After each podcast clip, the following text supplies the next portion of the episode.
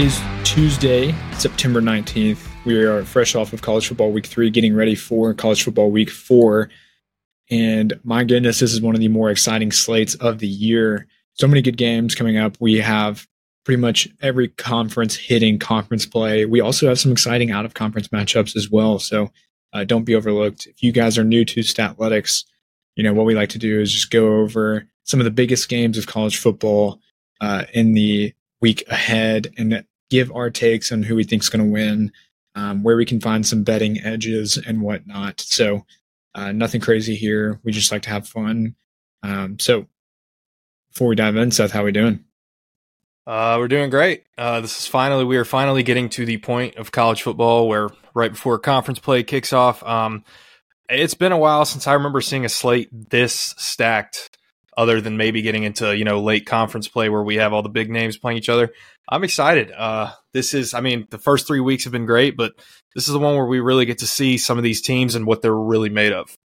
Yeah, I mean, totally agree. This one is crazy. Like, I was struggling to find enough time to pack all of these crazy games into one. So, again, what we're going to do is we're going to go through some of the biggest, bigger games of the week, uh, give our favorite picks, why, give some sort of educated uh, breakdown on that as well, and maybe also give you a few sleeper picks as well that we like personally on our books. Um, if you are watching on YouTube, make sure to like and subscribe, and then give your favorite picks as well. We love scanning those comments, seeing what everybody's got cooked up on the books. Uh, we do track picks under my account on uh, under Harrison Eller at Action Network. So fully transparent on the picks that we make. We do both college football and NFL. We also have an app coming out. So if you want to check out the beta version of it. It has both college football and NFL data in that as well. It's in the comments. Check it out. All right. Week one or week four, excuse me. Hmm. It's all over the place. Florida State goes to Clemson. First time that Clemson has been a home dog in the Dabo Swinney era. They're two and a half point dogs at their place. Florida State looks great, barring the weird mishap at Boston College last week. Mm-hmm. Uh, I thought they actually were going to lose, but they came out and they spanked LSU. They've looked good up into the um, Boston College game last week. Clemson struggled. They lost against Duke. They, you know, do not look so good. Um, it seems like there's a power struggle on the offensive side of the ball with Garrett Riley and Dabo right now. Uh, Dabo presumably saying that this is Clemson offense. We brought Garrett Riley in to run Clemson's offense. Uh, I think that's a big mistake. I think Garrett Riley needs to be freed. But hey, big game this week nonetheless. ACC marquee matchup. Clemson, 17% of the bets are on Clemson. Only 7% of the money is on Clemson. Subsequently, huh. that means 83% of the bets are on Florida State. 93% of the money is on Florida State. Uh, huge, huge lopsided uh, money pit right there. So, with that being said, with that information, Seth, mm-hmm. which team do you like this week? Well, Clemson, I mean, Florida State. I was, you know, it's funny is because you're the numbers guy, and I always feel good about myself until you tell me stuff like that. Um, I was leaning Florida State. I I really like Jordan Travis. Um, and I think Norvell needs that big win this year to get his team to the next level. This is a good one. Clemson on the road. You know, we all thought Uiagalelei was the problem, but the problem is, is Clemson's offense still hasn't looked good under uh, under Klubnik this is this game's kind of tearing me up. I, I don't know which way I want to go, and especially since you just told me the money side of it. I was leaning Florida State because I know how much this would mean to them in Norvell, but uh, I don't know. I don't know. I can't even give you an official pick. I, I don't know which way I'm leaning yet. Yeah, I mean, I I have to come out and say this. Earlier in the year, I took Clemson to beat Duke and cover outright. So. I got burnt badly on that pick and it left a bad taste in my mouth by Dabo and the boys at Clemson. Um, but, you know, I was high on this Clemson team for a reason. And unfortunately, I'm going to stick with my big guns there. I think Clemson actually takes one at home. I think they may be a little bit more motivated. I'm hoping that Dabo lets Garrett Riley do his thing because I, I just don't think the Clemson offense that he's talking about is going to work unless he, you know, unleashes Garrett Riley. Uh, the Seminoles defense looks amazing. Um, that's going to be the biggest struggle, but I think that advantage to Clemson being at home here, I think that's big time. Uh, Clemson, the biggest struggle that they have is their explosiveness rating on offense. Everything looks fine. They have really good success rate. They have really good um, rushing attack, but their passing explosiveness is really, really bottom tier right now. It's 1.06 compared to Florida State's 1.59. And that's just not good because we know what Garrett Riley can do. We saw what he did with Max Duggan at TCU. They were one of the most explosive offensive teams in the country.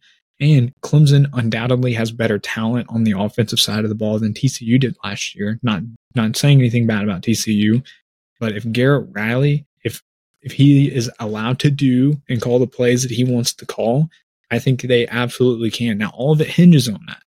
You know, all of it does hinge on that. So if there's still some sort of, you know, power struggle with Dabo wanting to run the Clemson offense, then I think Florida State wins handily. But I think this is it. I think they have nothing to lose at this point, considering they already lost to Duke. I'm taking Clemson, baby. Give me, give me Clemson to cover the spread. The projections say Clemson wins by three. Trust the model, trust the process, trust the money. Let's do it. But that's what's exciting. These are the games where we find out what kind of teams these teams really are going to be. I mean, mm-hmm. all of this has just been conjecture up to this point. That's why I'm torn. I can't make a decision, but this this week four right here is going to be in my. I think it's probably going to be one of the best weeks we have all season. I'm I'm very excited. Absolutely, absolutely. And one of the reasons I think it's going to be the best week is the Colorado goes to Oregon. Oh yeah, Oregon is 21 point home favorites against Deion Sanders. Uh, is there any team? No, I, am not even going to ask that. It's just like bait. There is no team more polarizing than Colorado, mm-hmm. hands down. Um, actually, last week the game against Colorado State was the highest streamed game of ESPN's whatever since their yeah. ratings, like ever.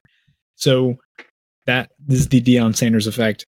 However, it is a three touchdown favorite here for Oregon. We saw what Dan Lanning said in a press conference the other week about how he, you know, kind of put him off. He's like, who, what has Colorado done in the past, you know, decade? You know, mm-hmm. they haven't done anything crazy, but man, this is a big spread, but Oregon's talent is just greatly outweighs Colorado, especially without Travis Hunter.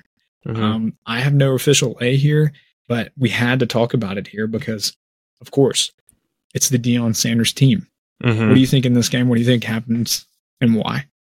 So I, am going to go out on a limb here. I'm going to be a little bold. I'm going to say even if Travis Hunter played, I would have I would lean Oregon minus 21. Um, obviously, we saw Colorado in the first week took down a TCU team that I think we are starting to see is not the TCU team we thought they would be coming into the season. You know, they lost so many crucial pieces to the team last year, as well as their offensive coordinator. Um, uh, they beat Nebraska. You know, we saw Nebraska obviously is on the same train that they've been on. And that Colorado State game, I think, shined a lot of light on the Colorado team we can kind of expect. I think they are going to be better than what we maybe thought they could have been. You know, people before the season were, well, what was their win total? Three and a half or something like that coming into yeah. the season? Yeah.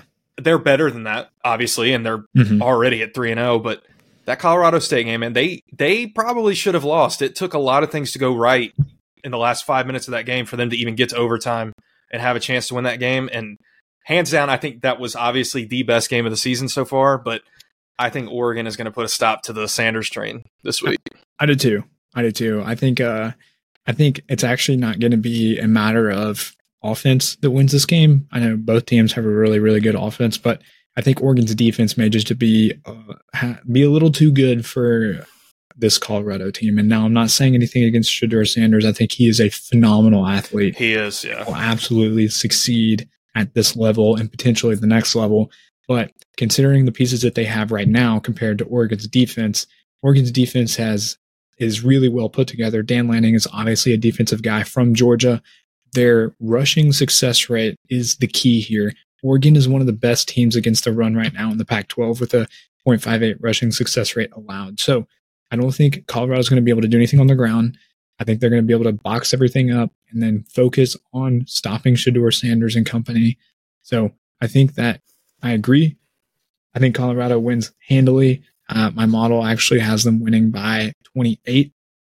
And looking at the money here, 39% of the bets are on Oregon, but 66% of the money is on Oregon. So mm-hmm. majority is on Colorado, but the majority of the public is on Colorado, but the majority of the money is on Oregon.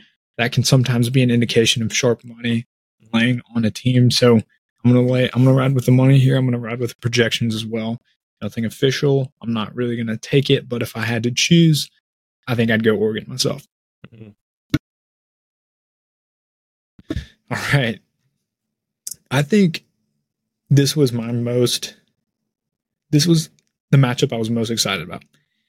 Ohio State goes to Notre Dame, and the line's kind of all over the place a little bit, but the most common one I'm seeing is Ohio State minus three, minus three and a half on some other big books.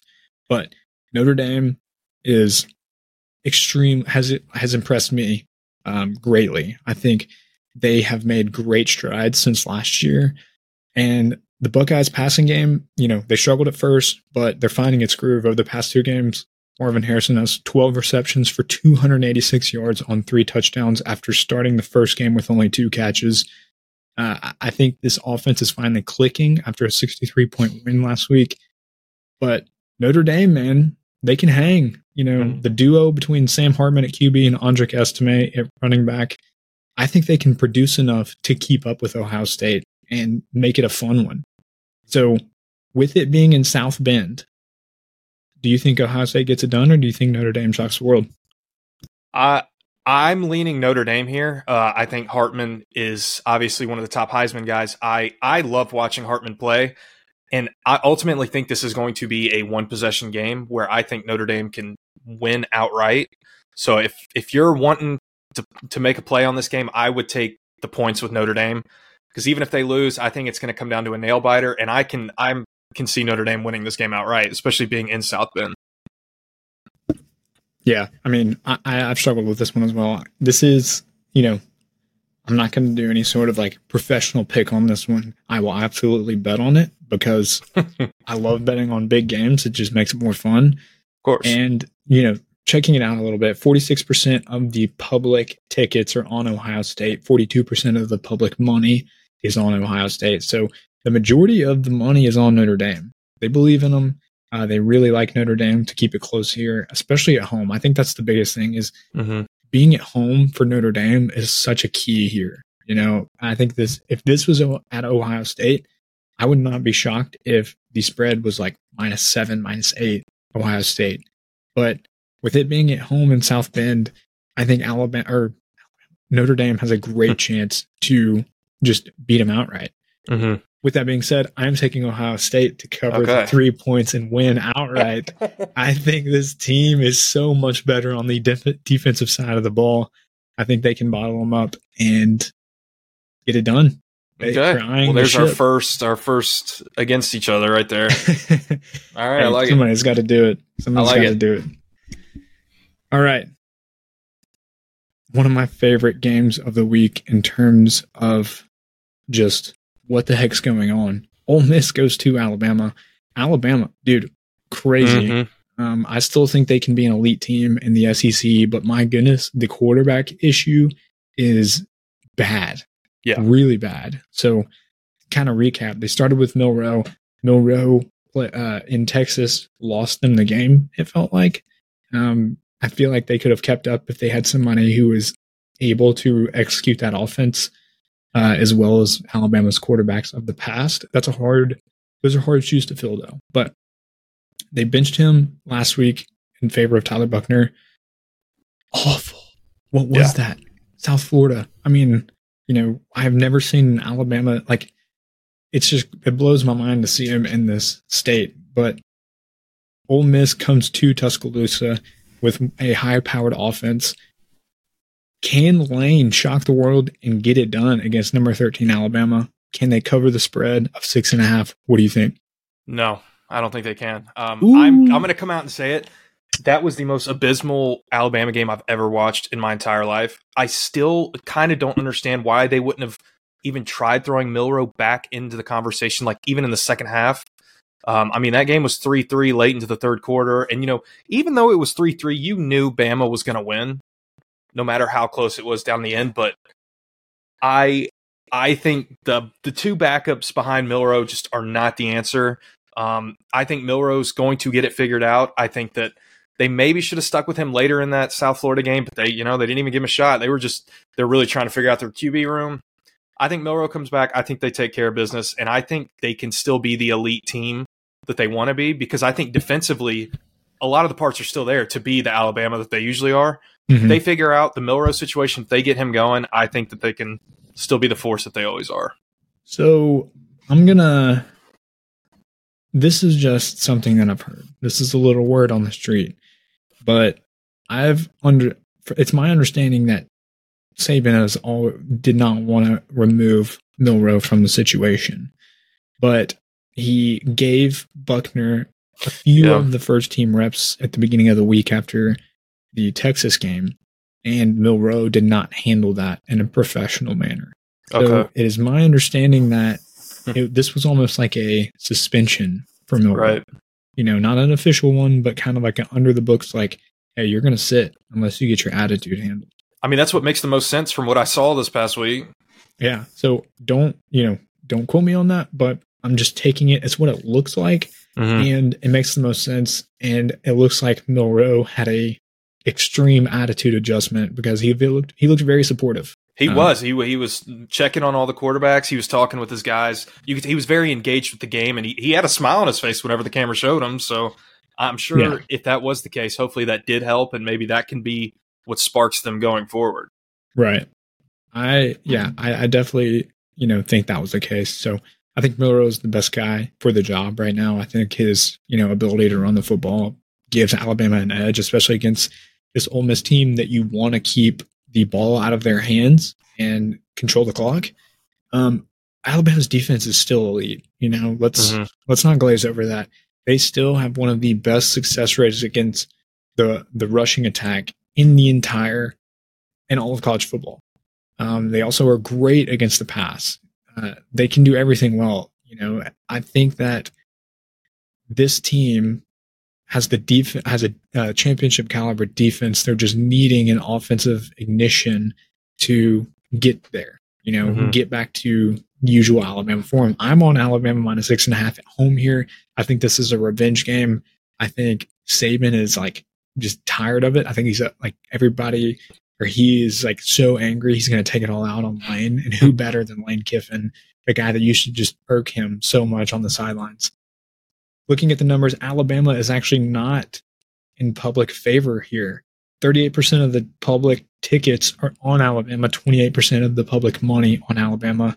I'm fading the public here. I'm going Alabama. And in fact, I'm actually waiting to see if this number drives down in favor of Alabama because of how much money is on Ole Miss. Mm-hmm. I think and that's what I'm going to do. I think at, at, six and a half here, looking at the way that the money is shaping out, I think you could drop down to um, five and a half maybe even four and a half if we're lucky. So just going to leave that there. I am really excited for that game. Nonetheless. All right, another big one. Iowa goes to Penn State. Penn State finally may have their chance to take the Big Ten outright. I think that Penn State minus 14 at home could be a really good value because of Iowa's lack of ability to score. But I still really like Iowa's defense. Do you think Iowa keeps it close, or do you think Penn State comes out and proves their dominance? Well, I'm going to take this the other. If we're talking in terms of betting, I am just going to straight out that one of my picks that I'm going to give is under 40. Um, this is this just feels like a typical Big Ten defense matchup where the final score could be six to nine. Um, but I do think Penn State's going to score a couple touchdowns. I do think Iowa can keep it within the 14 point range, but I realistically, like the first score that pops in my head, I see is like 24 to 10 Penn State. That's just, that's my gut reaction. Yeah. I mean, that that's a good point. And I don't think, I don't think either one of these teams right now are going to come out, you know, slinging it. Uh, right. Penn State, maybe they have the ability to, to, but I think they want to try and, you know, lean on their rushing game here a bit more. My uh, my projections actually have the under in this game as well. Um, they have Penn State by 12, but it's such a tough field, you know. I think mm-hmm. one thing's a little weird here is Penn State is not in public favor. 61% of the public tickets on Iowa, 70% of the public money on Iowa. This line opened up a couple of weeks ago at 10 and a half, and it's only been driven up to 14. I would not be shocked if it goes to 14 and a half. So, Mm-hmm. um, you know, I want to say 14, but I can't say with any conviction that I believe that I would actually be more inclined to ride the under in this Big Ten matchup with the Hawkeyes and the Lions as well. I love that Mhm. take. I think both defenses are really, really elite and will kind of keep this one close. I can see it being like 17 to 13. Absolutely. You know, yeah. So, uh, and with that logic, you know, we all, one thing we always like to talk about is if you think a game is going to go under and there's a large point spread, I always feel like that means it's more probable, probabilistically likely that the uh, team that is not favored covers because it's a big spread and there's lower amount of scoring. So, Mhm. uh, food for thought there. I agree, but I can't say I'm excited to watch it. no, I'm you never excited want to to cheer for games like that. I'm excited to see who wins, but I'm not excited to watch it. mm-hmm. So that's a sicko bowl right there. So, all right. One I am excited to watch UCLA goes to Utah. Utah's five point home favorites. Uh, this is a top 25 matchup. UCLA is 3 0, but they haven't played a Power 5 opponent yet. And they're starting freshman Dante Moore, quarterback, in a really tough like environment to start in, to be honest. You know, Utah has a good home crowd. They're 3 0 after three ugly wins, but two of them were Power 5 opponents. The mystery remains whether quarterback Cam Rising is ready for a season debut. He's still fighting uh, that knee injury from last year's surgery. If he does play, I'm not sure he'll be 100%, but certainly he brings something to the table. Both teams have a lot of questions to answer, plain and simple. But do you think Utah can cover that five point spread, or do you think Utah keeps it close?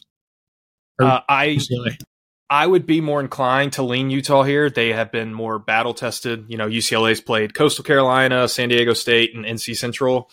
Um, the problem is, is Utah. They had the the nice win over Florida, and they didn't follow up well. They had that scare against Baylor, where they probably could have and should have lost. Um, I, I don't have a good read on either of these teams yet, but if if I were going to lean one way, I would definitely lean Utah because they just have had the games, the more the, the experience thus far into the season. It's a tough one though, but if I were going to lean, I would probably lean Utah. I'm gonna go UCLA here. Okay. I'm gonna I'm gonna get it at like four and a half if I can. But I think looking at the numbers here, 60% of the public bets are on Utah. However, only 21% of the money is on Utah. So uh, Hmm. that could be indicative of a little bit of sharp money pouring in on UCLA.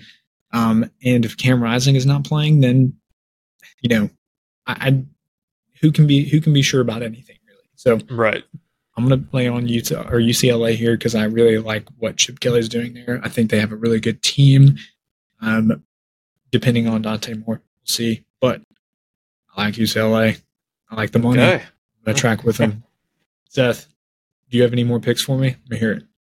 No, but I have a question. So, Memphis, Missouri, six thirty on Saturday. Missouri's quarterback is questionable to start, and the spread has dropped from it opened at seven and it is down to five and a half. And I want to hear your thoughts on that.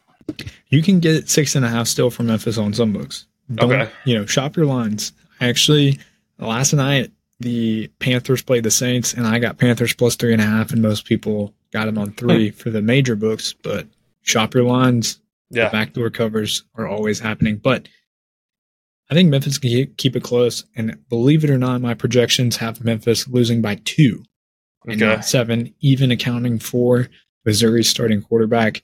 Um, I think it really likes Memphis's offense right now. Uh, they have been more of a high scoring game than you know I would have expected. I think it was like thirty two to thirty from from what I saw. Okay. But looking at the money, fifty three percent of the public is on Missouri, but fifty five percent of the money is on Memphis. So the Hmm. public money is actually pouring in on Memphis's side, Hmm. whereas the public in totality is on Missouri. So uh, if you're somebody like me who likes to follow that kind of stuff, uh, this could be indicative of sharp money coming in on Memphis. You know, Missouri. This is this could be a trap game.